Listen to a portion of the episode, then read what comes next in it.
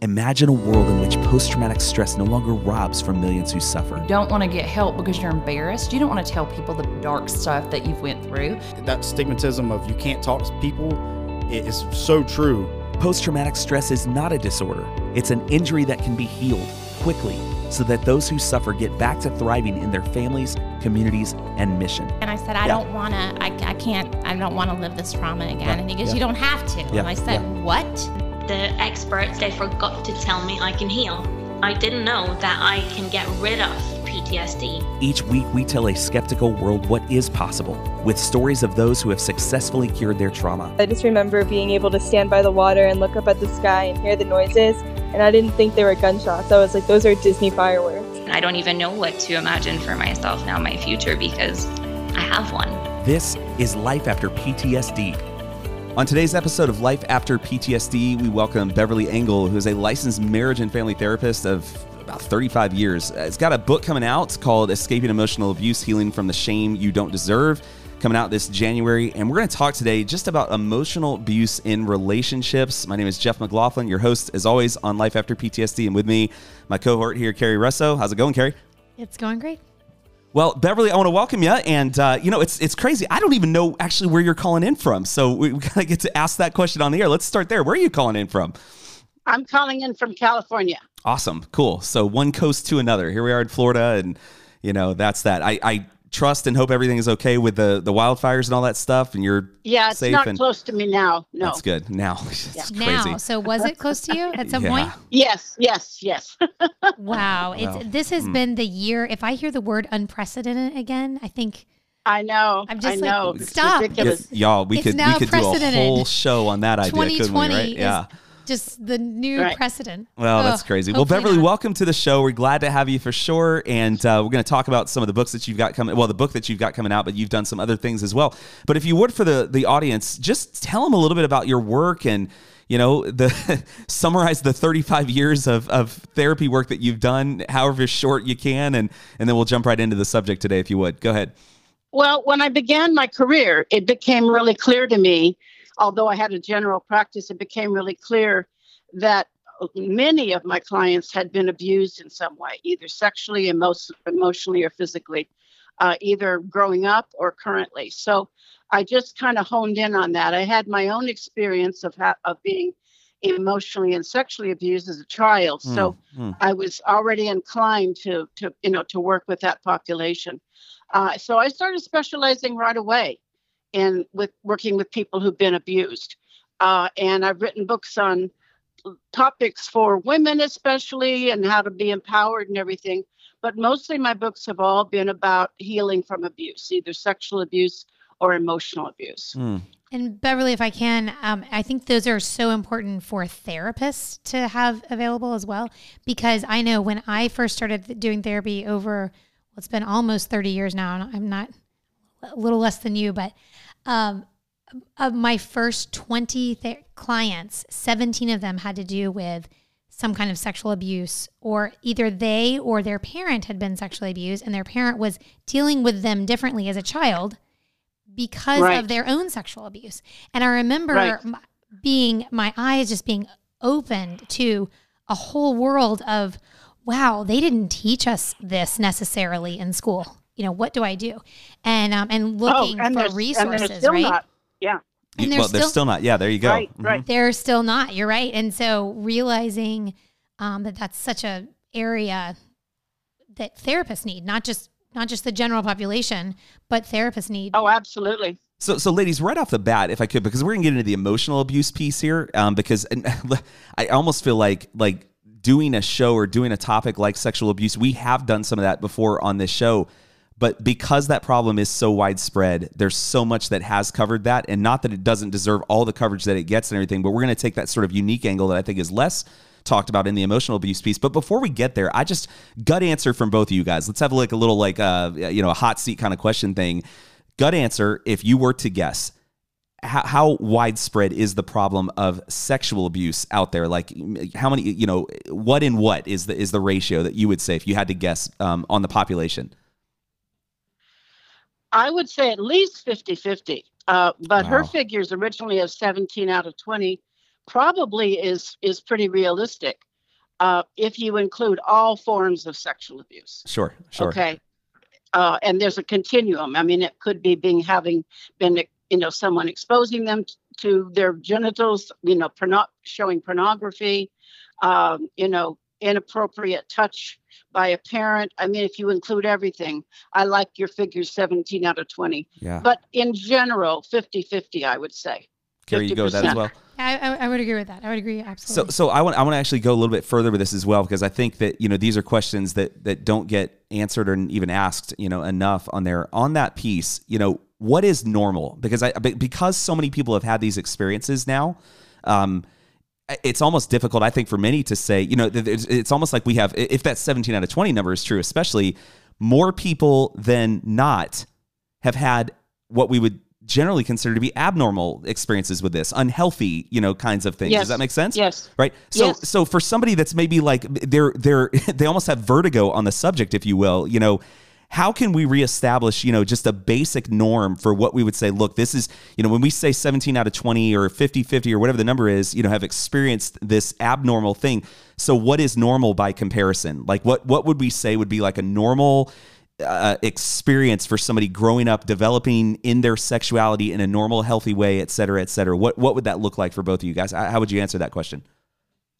Well, I would answer it that healthy and normal, I don't know whether it's normal now, but healthy would be that no one touched you inappropriately uh, in your genital area Mhm. or or exposed themselves to you inappropriately Sure.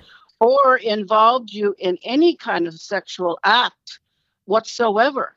Okay. Yeah. That a child should be free and safe to be themselves and not have someone take, taking advantage of them in any way sexually. Hmm. And that includes the the person who's uh, sexually abusing a child doesn't even really have to touch them.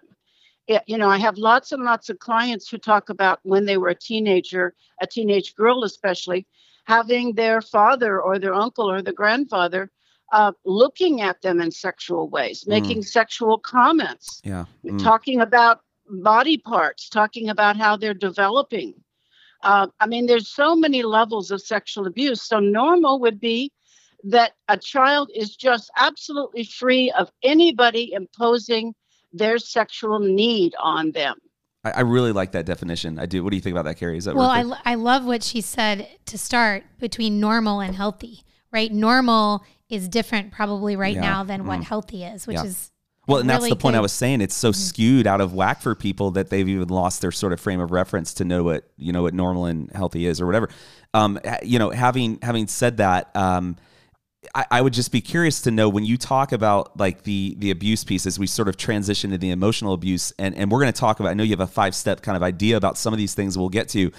Um, Beverly, I recently came across a book, uh, and we're actually going to have the author of this book on the show in a couple of weeks. Um, Laura K. Klein. She wrote a book called Pure, and uh, she was speaking from the subject of the quote unquote purity culture um, that exists within within like the evangelical church, and uh, you know, not not all. I mean, there are certainly many churches that have rejected this idea, but we're talking about that culture that I, you know, largely has used guilt, shame, whatever, you know, to sort of play on the emotions and fear of condemnation. fear of condemnation, et cetera, et cetera, to get a desired end that I don't know that I would necessarily agree with as a dad that has two of my kids are daughters. You know, I certainly would want them to make wise decisions and not get into heartache and things like that. But it was just the, the means by which they got to that end or whatever. And that's what Laura's book addresses and everything. Um, in your work, do you encounter a lot of that that kind of comes from that purity culture? I'm, I, I'm, I'm using that phrase loosely, but it's really become a, a coined phrase now to really describe this that's kind of gone mainstream. So I don't know if you're familiar with that phrase. And if you are, maybe you call Sure it something am. else. Sure yeah. I am. Would you speak to that? Yeah. I don't have uh, any experience really with the the current purity culture, but lots of my clients who were sexually abused come from and and if we when we seg- segue into emotional abuse especially come from families and, and backgrounds where there's very strong fundamentalist christian values imposed on them Sure, sure. uh, and that adds to their shame Uh, the message is not only sexually, but the message is you cannot do anything wrong. You cannot be normal and healthy and make a mistake of any kind, even. Uh, it goes way beyond just sexuality, um, yeah. where the child just feels constantly shamed and constantly disempowered. And I have tons of clients who are emotionally abused today because of that upbringing, because of that message that number one, you have to go along with whatever your male partner tells you to do number one. Yeah. number two you cannot express your own emotions. You cannot ever say when you don't want to do something or you don't like something. Uh, and number three yeah you have to really repress any feelings uh, any need of your own. You have to go along with the family go along with the family or the church's rules Yeah. Yeah. and that really feeds into emotional abuse as an adult Yeah, and I, I got to step up and just say, in, in defense of women, I mean, I you know, I know somebody say, oh, he's being a feminist or something like that because that's become a negative term for some reason. And I'm like, you know what? No, I want to be on the support of feminine values here in the sense that the double standard that's been projected on women. When i when i look at this you know from a uh, sort of a you know as an outsider being that i'm a you know being a guy and everything the the standard that many women are made and it's not just in the you know in the in the fundamentalist church movements and everything. I know it's not just there but that just tends to be a real heavy purveyor of some of these ideas you know the double standard that exists there. For example like in laura's book and I- i don't mean to talk about another author about i feel bad doing this but i want to oh. bring up this one example because i do think it's important. And i think that you know we can have a great conversation here as we're again transitioning into the emotional abuse piece.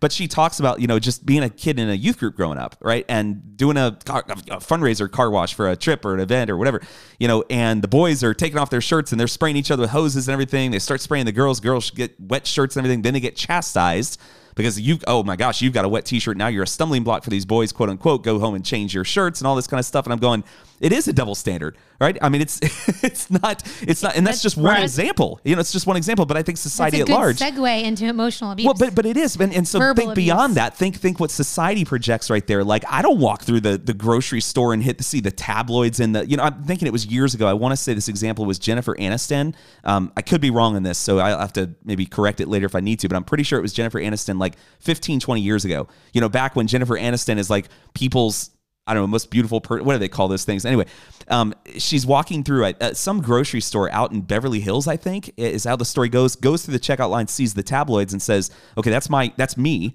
on the magazine. That's my face. It's my chest. It's my legs, but that's not my torso." And they had airbrushed her. And I'm going, man, when the perfect quote unquote are getting airbrushed, you know, even that standard, like the Right. standard that women have to live, uh, you know, up to, and uh, and then can't complain about it, can't say a word. You know, we're listening to the uh, the debate the other day between Mike Pence and and uh, Kamala Harris and everything, and and the strategists were saying about her, she can't get angry, she can't let her, he can, he's fine. You know, but she can't do Right. this. So all of these different things, to me, all of that is emotional abuse. Would you guys agree? Absolutely, absolutely. And it sets women, especially men, become emotionally abused too. Um, but it sets women up for emotional abuse when they're constantly told uh, that they have to be perfect Yeah. and that they have to do whatever their parents or the church or, or whatever tells them to do, Yep. that they don't have a right to speak up, that they don't have a right to say no. I also have written a book called I'm Saying No, which encourages women to speak up and say no. Uh, and that means no to sex- unwanted sexual pressure, no to sexual harassment, no to sexual abuse. You know, kids, kids especially, and women, girls, don't know how to say no. They're not given permission to say no. So, so can you speak to that just for a second here? Because I really then we'll we'll get into your five step. You have a five step sort of idea or track for those who are being emotionally abused. But how, when you're working with a client, or if you were, you know, if you had the opportunity to give to give a TED talk, to give a what, you know, and to kind of say, ladies, here's here's what no looks like. Here's how you do this, how you say it properly. It's more than just saying the word no. I, I'm Yes, sure, right? absolutely. What would you prescribe for that, Beverly? Well, first of all, I would try to help them understand that they have a right to say no, Hmm. that they have a right to speak up for themselves. A lot of women don't know that. And secondly, I would encourage them to talk about the pressure, like you were talking about the Jennifer Aniston, the pressure they feel to be perfect, especially physically, and uh, how desperate so many young women are to get male attention. And they will do most anything to get male attention because they're coming from a place already of feeling so low about themselves, feeling, you know, having no self esteem whatsoever. And so they look to males for attention, for approval and acceptance. So if a male comes up to them and asks them, you know, starts talking to them and then asks them to do something that they don't really want to do or grabs them physically, they don't feel like they have a right to say no, number one. And number two, they go along with it because they're so hungry for acceptance. They're so hungry for approval. Hmm. And so I work with with women to help them understand that, you know, getting approval from a male by having letting him touch you in ways that you don't want to be touched or, you know, doing things to you that you really don't want to do. And that even includes women who are in relationships Yeah. women who are in relationships right. will often do sexual stuff that they don't want to do that actually maybe repulses them but it's because they feel like they have to do it in order to hang on to the man so there's a lot of education that goes on about you know that what they have a right to do and then really looking deeper at why do you need all this male approval why do you you base your whole self concept on whether a man finds you attractive or not. Beverly, it's it's interesting that you talk about even you know women being pressured to do the things that they they don't want to do. I, I suspect, no, I don't suspect. I was about to make a tiptoe around this statement. I'm going to make a declarative statement here. Um, I don't think the porn culture is helping this cause, is it? I don't think this uh, virtual reality. Absolutely not. I mean, these things that they're and, and you know one of the things that's interesting that we're learning more and more about pornography. They're calling it like the new drug and things like that. We know of the dopamine effects that happen there, but we also know that the satisfaction of that dopamine burst for many requires great variance when they when they um, sort of retouch on the porn addiction, meaning that like maybe what satisfied what got them off yesterday doesn't work today. 30 years ago, pornography was, you know, the the um, the sleazy backroom door at the at the video store, at the you know at the little uh, I say mom and pop video store. I'd like to think mom and pop video stores didn't have that room, but you couldn't find that room at Blockbuster. Is what I'm trying to say right there. You know, the independently owned Right. whatever, or it's or it's the magazines. It's Dad's magazine, you know, stash. If Dad had one of those, I was fortunate enough to not have that in our house growing up. But you know, if Dad had one of those, you know, you would go and, and sort of raid that. But now it's it's this instant you know burst that's coming on your screen that you have a private window to a high speed inter- internet connection and literally find anything to the point that you know I don't know if you guys remember this a few years ago I think they've reversed positions now but Playboy magazine a few years ago stopped even publishing porn. Do you remember this and they came out and they said we're gonna we're gonna focus on like the Playboy lifestyle you know fine wines and cigars and things like that. Why sell something that people are getting for free on the internet anyway and in much more Right. you know whatever? So anyway we know that this stuff is out there and we know that that's not helping the cause and you know and it's and it's uh it's not like we're it's not like we're on the other side of this battle finally having made some some headway. Like we don't know where all of this is headed where the internet is going where how much more depraved things are going to get. I mean they're selling dolls now that people can have Right. sex with i mean it's just the crazy kind of things Right. that are out there so i gotta think that this is only pushing the problem more and more and more and we haven't even begun to fight if there ever is going to be a fight in in helping to reclaim some of this ground you know for the safety of women would you agree with that Absolutely. And the connection with violence. There's so much violence yes. in, in pornography. yeah Uh, and so it's not even just that, you know, they need more and more or, or different types or, you know, more risque pornography. They want to connect violence with pornography. yeah yeah yeah Uh, and that's very, very dangerous. It is. Extremely dangerous. like you said earlier, it's not just women. There are men who are having this happen to them too, or young boys, uh, you know, Yes. who are feeling that shame of emotional abuse, and it's women on women as well. I'm I'm dealing Yes. with clients who um, don't actually have same sex attraction, and we're not going down that road today. But I'm just saying they don't. But they're really confused, and often it's because someone took it. You know, someone did something inappropriate to them, and they were confused because physiologically their body responded because that's what we do and they Yeah. were they're confused now and they don't know what to do and so um Yes.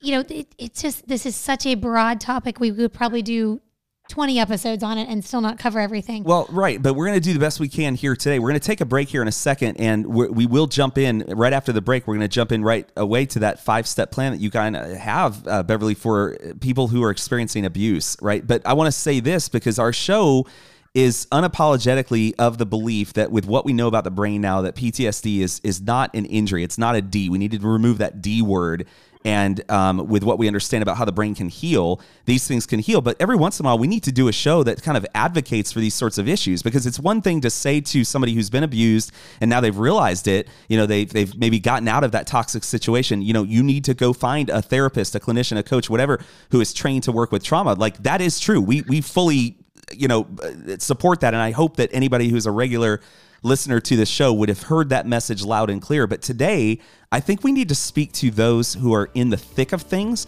and don't know how to get out, and those who are watching someone they know and they love who is in the thick of things and they don't know how to help that person. So when we come back after the break, we're going to jump right into that very topic. And uh, if you're listening out there, stick with us, and we will be right back after a few words.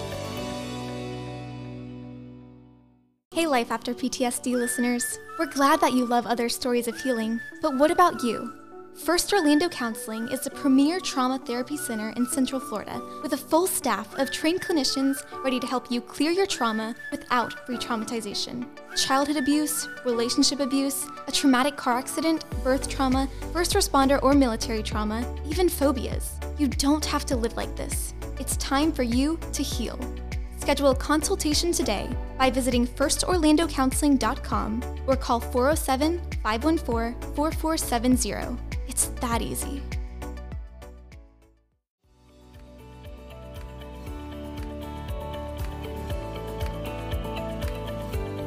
Here we are back with Life After PTSD, having a great conversation with Beverly Engel. And uh, Carrie, I think you, you kind of hit me with something during the break. Um, when you were talking about those, we're going to talk to those who are in that situation or those who know someone in that situation.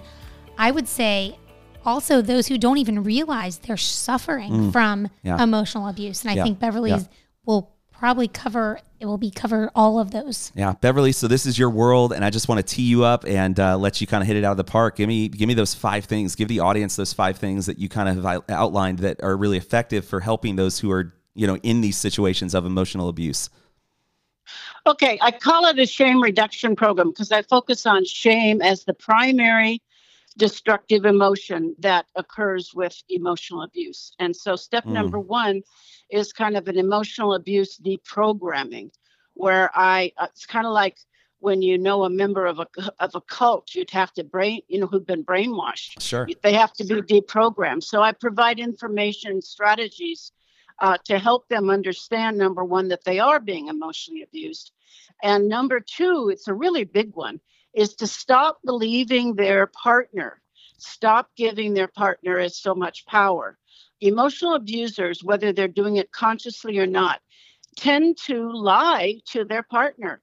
They they they exaggerate, they lie, they try to tear down their partner at any at any given time. Um, they're constantly degrading their partner. They're constantly insinuating that somehow their partner is a disappointment Mm. or is failing in some way as a parent or as a partner. And so most people who are being emotionally abused give far too much power to what their partner is saying, to what the abusive partner is saying. Hmm. So I help deprogram them, and it's kind of harsh, but just to say, stop believing what your partner says. You can't believe what he says. If he keeps telling you or she keeps telling you things that aren't true, you need to stop believing it. You need to put up almost like a shield and say, I'm not going to go there. I'm not going to argue with him about it. I'm not going to defend myself. I'm just going to make a, a broad feeling here that I can't believe this person. Yeah, can I jump in there real quick though? I if I could, I just want to yeah. address that point because I think that's so powerful for so many people. The beliefs that they have that they're susceptible to now that don't really match objective reality, which would be the kinds of things that they would hear from an abuser, are often first programmed in childhood in some form or fashion. Like it's some form that they've heard in some other case. Beverly, what do you you know what do you say to the person? I mean, we have some techniques that work with that kind of thing. What what do you say to a person who you know you're the only person in their life as their therapist that is saying to them hey that word that that abuser is speaking to you is not true but it's so deep seated at an unconscious level in them because it's it, it long even predates the abuser how do you work with that specific dynamic when you when you're working with a client Well, if I if the client is open to talking about their their childhood history, then of course I go there and ask them who else in your childhood told you those things. sure sure Or or who else previous partners told you those things or why do you believe those things and then we usually get into shame almost always we usually Mm. get into shame and how they really don't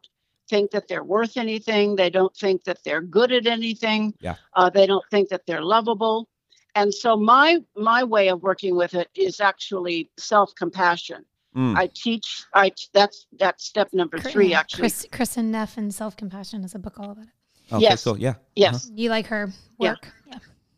Yes, absolutely.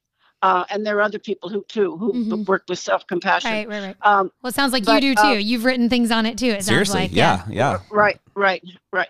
But I try. I start from scratch, just helping them to rebuild their image of themselves using self compassion. Uh, and some key words are it's understandable.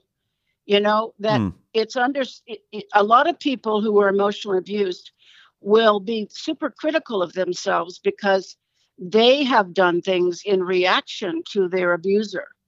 Uh, and so, and they're very much, they're, they're so focused on being perfect again. Um, perfectionism is a really huge thing here. Yeah. Uh, but their partner accuses them of something, or they say, yes, I am being emotionally abused because he's doing this and that, but they will negate that by saying, well, I've done it too.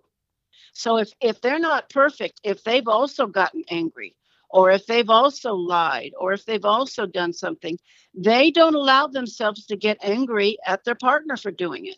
So I with self-compassion, I always teach that it's understandable that I would get angry at my partner Hmm. for constantly putting me down. It's understandable that I would be depressed and so so depressed that I don't feel sexually attracted to him anymore. Hmm. He complains that I don't want sex.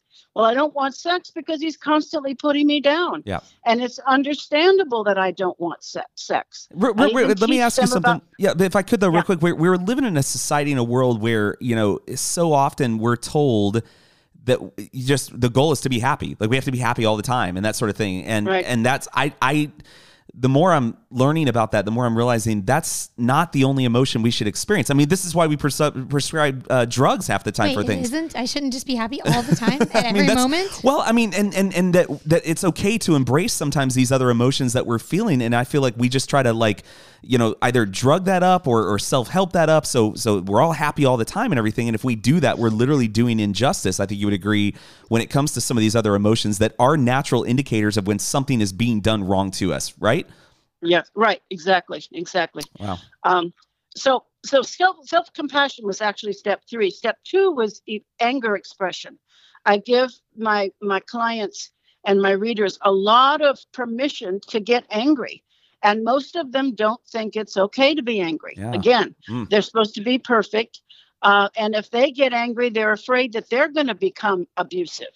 A lot of them were raised in abusive homes where uh, one of their parents was extremely angry and extremely rageful, and they're afraid that if they get a little tiny bit angry, they're going to become an abuser. Hmm. So there's a lot of permission to go ahead and get angry. Anger is is one of the best ways of healing shame. It's the opposite of shame. If you're if shame is like taking in the criticism, anger is like pushing it away and saying no. I'm not that. No, I don't. I'm not as bad as you're making me out to be. Sure. No, I'm not a liar. No, I'm not cheating on you.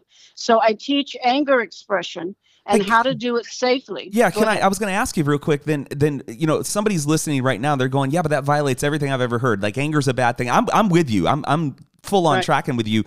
Could you give, you know, sort of in a nutshell, how you would separate the difference between sort of an anger that is unhealthy versus an anger that is healthy and productive and, and can bring uh, restorative healing to a person. How would you def- how would you kind of um, create a sort of a barrier between those two? Well, first of all, it's unhealthy to take in anger from other people.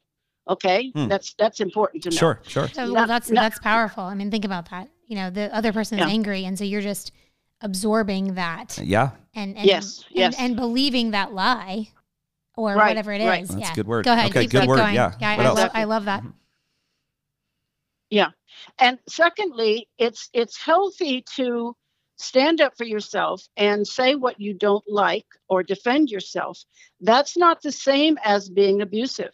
Uh, even even talking back or or even yelling is not abusive. Abusiveness is when y- there's an Im- imbalance in power, and when you know the other person can't really defend themselves, like a parent and a child. Yep. That's unhealthy anger. Okay. Uh, healthy anger is when you express the anger not at another person, even necessarily, but you just get it out of your own system. Mm. You know, you can write a letter that you don't send. You can you can go and and you know go in your car and yell at the top of your lungs. I always ask clients to ask their body, how does your body want to express anger? And a lot of people will intuitively know that they want to hit or like they can kneel beside their bed and just use their fists to hit, or they want to tear something up, or they want to scream. So I actually have them get in touch with what their body needs to do to expel the rage that they're holding in. So it's unhealthy to hold your rage in. It's unhealthy to assume that you know you don't have a right to ever speak up and and say when you're angry. Anger is not a bad thing. It's only if you use it against another person in a Hmm. really abusive way. I, I love that. It's anger should not be held in, but you don't use it against another person. Hmm. So Right, you use right. it like, hey, instead of bottling this up, I'm going to get it out, which can be, Yeah. um, you know, I'm going to go running. I mean, it could be, uh, you know, I go running and and I, I do something else active. You know, I, all kinds of things. Beat the. Go ahead. Carrie, I'm just curious if uh, if anger is expressed by you when you go rollerblading. I'm just curious if that works for you. Beverly, a little inside joke here. This woman literally will rollerblade inside of a grocery store. Okay, this is the kind of person that I'm dealing with next to me.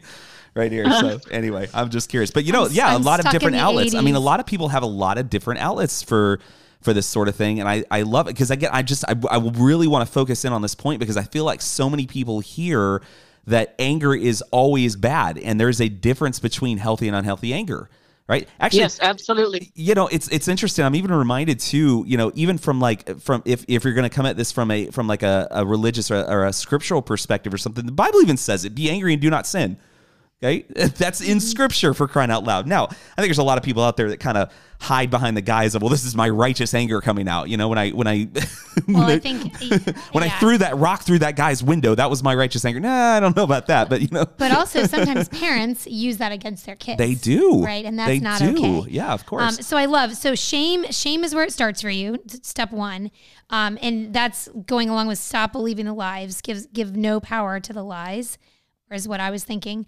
Um, and then Right. anger, anger, express your anger. Don't absorb others' anger, and um, express it healthily, not against another person.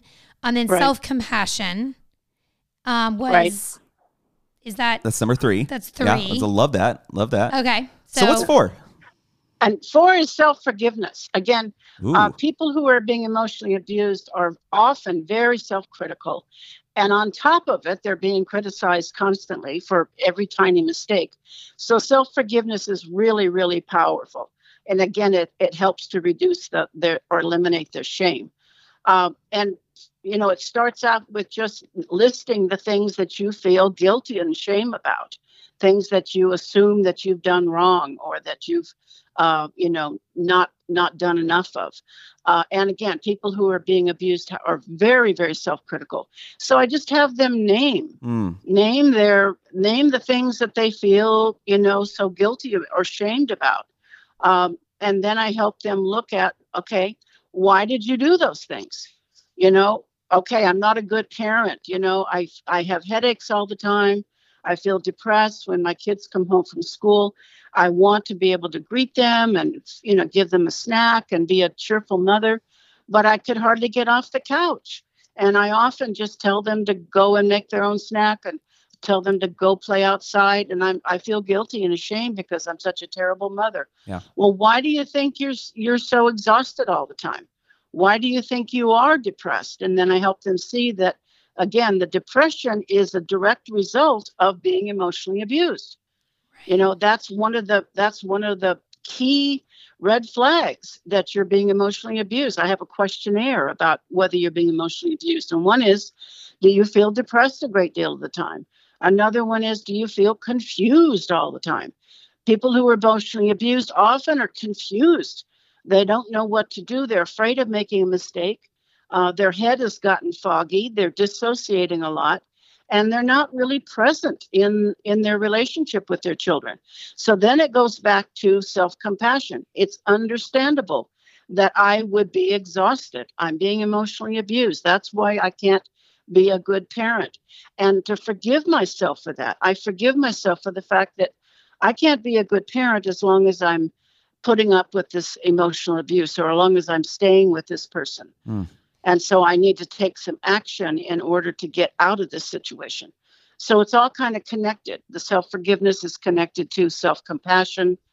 And then that, that very last step is self kindness. Let me let me let me let me stay on forgiveness for one more minute because Yeah, I know yeah, that yeah. people often say, "What does that really mean, forgiveness?" And the the definition, and I cannot think. I know Oprah has quoted it, but she's quoting someone else, and I can't think who it is right now. Maybe someone else will know, but but for and I'm probably gonna botch it, but forgiveness is giving up the hope that the past could be any different or something along those lines you know, Mhm. like the past is over, it's gone. Um, we talk often about if we stay in the past, we're going to get depressed. If we go too far in the future, we're going to be anxious. But that definite, I'm just wondering what your definition for someone of depression, I mean, of, of forgiveness is. What is your definition of forgiveness? Because I think that a lot of people get stuck in that. Like, okay, yeah, I get what you're saying. It's understandable. And I get what you're saying that I should forgive myself. But the problem is tomorrow I keep doing the same thing. And every day is the same. And I, I know, granted, I know it can change, but and there's just so much guilt. And so I don't know. I just think it's a beautiful thought of forgiveness is giving up the past, giving up the hope that the past could be any different. I'm just wondering what your thought on like the definition of forgiveness is. Well, that definition that you're quoting is really about forgiving someone else. You for, Mm. by, by forgiving, you know, giving up. Because I guess for it could be me, in, in my mind, it's even forgiving yourself. Like I can't go back and change yesterday that I didn't give my kids a snack. I can't go back and change yesterday Right. that I allowed this emotional abuse, and I can't go back and change yesterday the stories I told myself about myself. Right. Right. Because I think Right. sometimes that emotional abuse, of course, the emotional abuse from others, really, it's like you said, it, it ends up being within. It's our own. We don't give ourselves compassion um, right. and we beat ourselves up, you know. Um, so I'm just wondering, yeah, that's perfect. What so what would your Well, definition look, of for the quote be? too, by the way, here's the correct quote: "Forgiveness is uh, giving up all hope for a better past." Um, Okay, now, thank Anne you. Lamott has gotten credit for that, but it actually came from uh, somewhere else earlier, and she actually didn't claim the credit. She disclaimed the credit for it, but that's that's the actual quote that you're referencing right there. So, yeah, if you're talking about that being how you're forgiving someone else, yeah, how would you make the distinction between that, Beverly? What would you say on that? Well, for self forgiveness, I think it includes, again, self compassion, understanding that um, I did this. I did this because of this. That's different than making an excuse for your behavior. Mm. It's it involves self understanding. There's a reason why I behaved the way I did, and I can't stress that enough. That um, it's it's a real self understanding that I'm that I'm a, I'm the I'm I'm who I am and I'm acting who I ha- the way I do because of what's been done to me. Again, it's not an excuse; it's an understanding. Sure. Okay, and it's, there's real difference there. Um, if it means apologizing, I always encourage people to apologize, even to children. You know, if you suddenly realize that because of the emotional abuse, you have been negligent with your children, or you've been abusive yourself to your children, it's very important to apologize, to go to them. Children can understand apology and they can be healed by apology.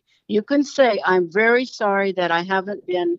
Uh, you know, a good mommy to you lately. You know, I've been tired and on the couch, and I and I'm so sorry. I can understand, and you with an apology. There's, I hope wrote a whole book on apology. Mm. There's several several steps to it. One is to to show that you understand how the other person is feeling. So you say, I, I want you to know I'm really sorry that I haven't had much energy. I haven't been there for you. Um, and I want you to know I understand that that must feel terrible to come home from school and be excited and want to share things with me. And I'm just not available to you. I'm just kind of checked out. Um, and so I want you to know I understand that that's hurtful. Sure. And I'm good. And then the last step with apology is you always say, and I'm going to do so and so to make a change. And that kind of relates to your other question about how it's different. You make a plan for change, even if you're being emotionally abused and you cannot see how you could possibly get to a point where you could leave your husband. You make a plan anyway. You have to know that there's something you can do to change. Otherwise, you're just going to go in a cycle where you're going to get depressed again. So you make a plan for change. And, you know, maybe that's the relating back to a better past, but it's like, okay, what I'm going to do is I'm going to go to the doctor. I'm going to get a checkup. I'm going to see how I'm doing physically. Uh, I'm going to go to therapy so I can start working on being able to either leave my husband or make better boundaries with my husband. So you make an actual plan for change. Hmm. So Hmm. self forgiveness is about self understanding and about apologizing if you if there's someone to apologize to and then making a plan for change or restitution is what some people would call it and the last step is self-kindness people who are being abused do are not kind to themselves again they're critical they're impatient uh, they're always looking for fault in themselves um, the, uh, in a relationship a healthy person if they start to feel anxious um, they will go inside and ask themselves, why am I feeling anxious? What's going on with me that that I'm feeling anxious? An unhealthy or abusive person, when they're feeling anxious, will not go inside. They will go outside and they will say, What did you do to make me feel anxious? And that's a huge distinction between an abusive person and a non-abusive person. Okay, Wow. uh, yeah. Talk talk about that some more because that's that's really powerful to think about that. Yeah. Yeah. So an abused person will almost always go inside, which is good. It's better than always going outside and and placing blame on others. But they go inside and they don't know how to connect with themselves. So I teach a a, a checking in system where they ask themselves every day um, f- about four emotions, and this kind of make it real basic: anger, sadness, fear, and shame and I had just have them ask, "Am I feeling angry?" and to try to check in with their body about, "Am I feeling angry? Am I feeling sad? Am I feeling fear? Am I feeling shame?" And most likely they're going to say, "Yes, they are." And then this is I'm really shortcutting this, but um, the next big step then is to ask, "What do I need?" Yes, I'm being. I feel angry. The next question, "What do I need?" Okay. So I don't need to eat ice cream to somehow take push the anger down. No, that's not a healthy way to solve the need. What do I need? Well, I need to tell my husband I don't like it when he makes fun of me in, in front of other people. Okay. Hmm. What do I need? I need to spend more time taking care of my own needs. I need to every once in a while go to a spa. I need to go for walks. I need to take time for myself to be kind to myself. I need to start deep breathing. I need to meditate. Okay, so I need to start being kind to myself. That's the best answer for any of those, whether I'm angry, sad, afraid, or shamed. Um, but it's really important that they learn to check in with themselves and ask themselves what they're feeling. Those are the first steps to self kindness. And then what do I need? And start giving themselves what they really need and what they deserve. Beverly, if as we kind of close out the show today, I, I would be curious if you can just sort of give a word to somebody who's they're not in an abusive situation, but they're listening to this and they're going, there's a there's a face popping in, there's a name popping into my head right now, right? It's a family member, it's a friend, it's a coworker, whatever it is. They're overwhelmed. They're not trained to work with this kind of stuff, but they they feel this deep and abiding sense of uh, you know that they must act, that they must do something. What do you say to that person? Like what what's something that they can do and you know maybe uh, some of it's applying this information or teaching this information to it to a friend or whatever but you know what's the intermediate step there even before that Well, it's really difficult because they have to kind of they kind of have to rely on their their friend or their family member sharing with them, you know, that they're being emotionally abused, and that's Sure. probably not going to happen. So they can look for signs like somebody always being depressed, always being confused, never having any energy, um, always putting themselves down. When you hear somebody always constantly criticizing themselves and putting Yeah, themselves yeah. down. Mm. Uh, so when you hear those things coming from the other person, you know, you can start, you know, just sharing compassion with them. Say things like, gee, it must be really difficult to be a mother and have these all these kids. It must be really difficult. It sounds like you're having a hard time. Um, being very, very compassionate. Gee, I'm so sorry that you're feeling tired all the time. That's better than giving advice. Okay telling them that they should leave their husband or telling them that they should do so and so probably isn't going to help. But just being present, being compassionate, that's what they need the most. They're probably not getting that from anybody else. They're probably not getting patience and compassion and just listening, just listening to them. Hmm. You know, I know that sounds very fundamental, but we know that battered women, we know that abu- emotionally abused men and women, they don't follow the advice when even when it's o- obvious that they're being emotionally abused, and people tell them, you know, you got to get away from this guy. They they they can't take that in. Okay, Right. they're they're too confused and depressed to take that in and afraid, but they always can take in patience and compassion and understanding.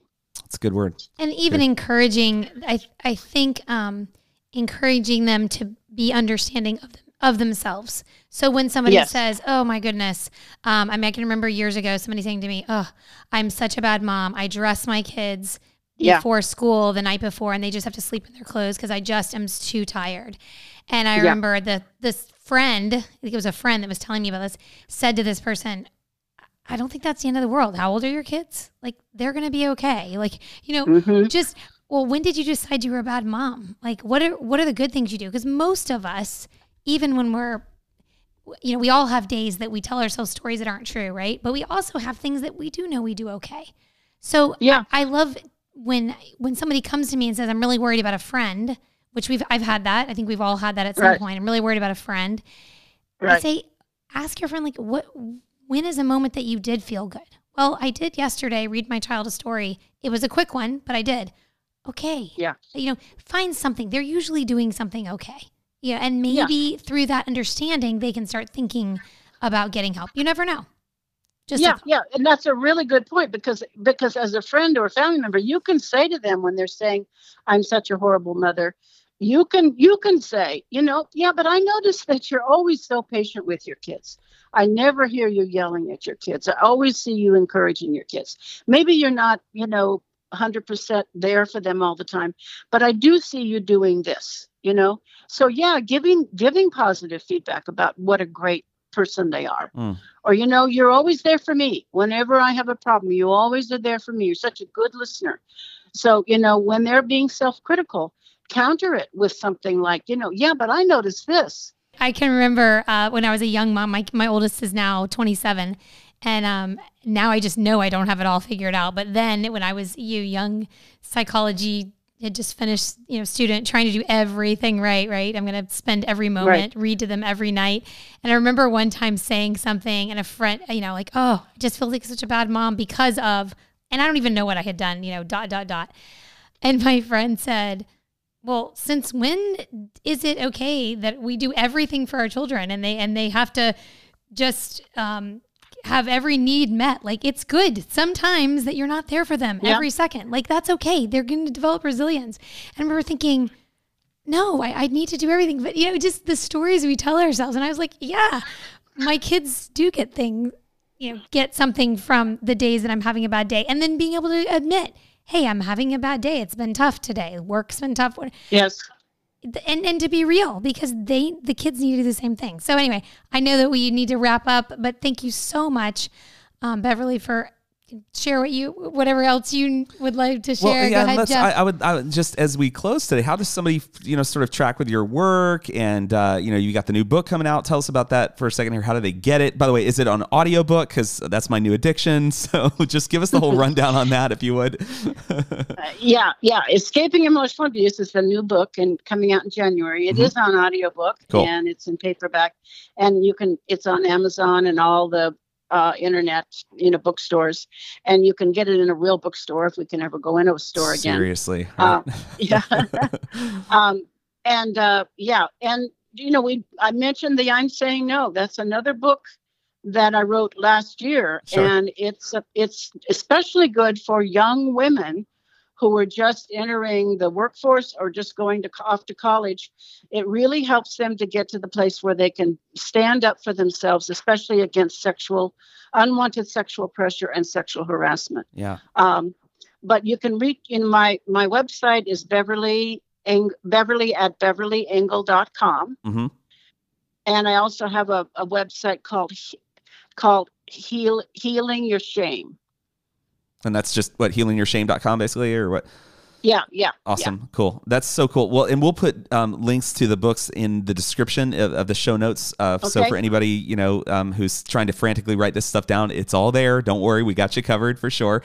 Um, I love the uh, I'm saying no thing. That's just, that's a powerful message. And again, as a dad, I have five kids. The oldest two are daughters. And these are messages Oh, wow. that, you know, they're 13 and 11. Like this is the time to start having these conversations for sure. In fact, it's probably later than the time, quite frankly, you know, but to have a tool and a resource, yeah. I know there's many parents out there that would say the same thing. We're so grateful for that information. So thank you for being Yes. on the show with us today, and uh, we'll continue to You're track with you for sure. Yeah, for the listeners out there, if you're looking to track with her, obviously you heard you know how to find Beverly, but um, uh, for us on social media, you can find Life After PTSD on Instagram at Life After PTSD on YouTube and Facebook at Life After PTSD Media. Guys, we drop episodes every single Monday like clockwork. We've been doing this almost two years now, and love doing this show. Love the conversations and interactions that we get to have both with the guests that we bring on, but those who listen to the show and reach out. Uh, we always do the best we can to get you connected, however we can, with the resource that you're looking for. Um, but I'd say more importantly, especially for an episode like this, somebody's hearing this today, and you know somebody that needs to hear it. So share it. That's all we ask. Just share it. Shoot somebody a text right now. Hey, I think you need to listen to this. I think this will be a, you know, a good relevant um, uh, piece for your for your life and for your growth. So if you would do that for us, that helps us on our mission, and we'll continue to do what we do. And we will see you next Monday on Life After PTSD. To learn more about our work, visit lifeafterptsd.org. If you enjoyed this episode, don't forget to subscribe, and if you want to support the show, give us a five-star review and share it with your tribe. Become a patron at patreon.com slash lifeafterptsd. Life After PTSD is produced by Jeff McLaughlin. For production inquiries or to sponsor the show, email info at lifeafterptsd.org.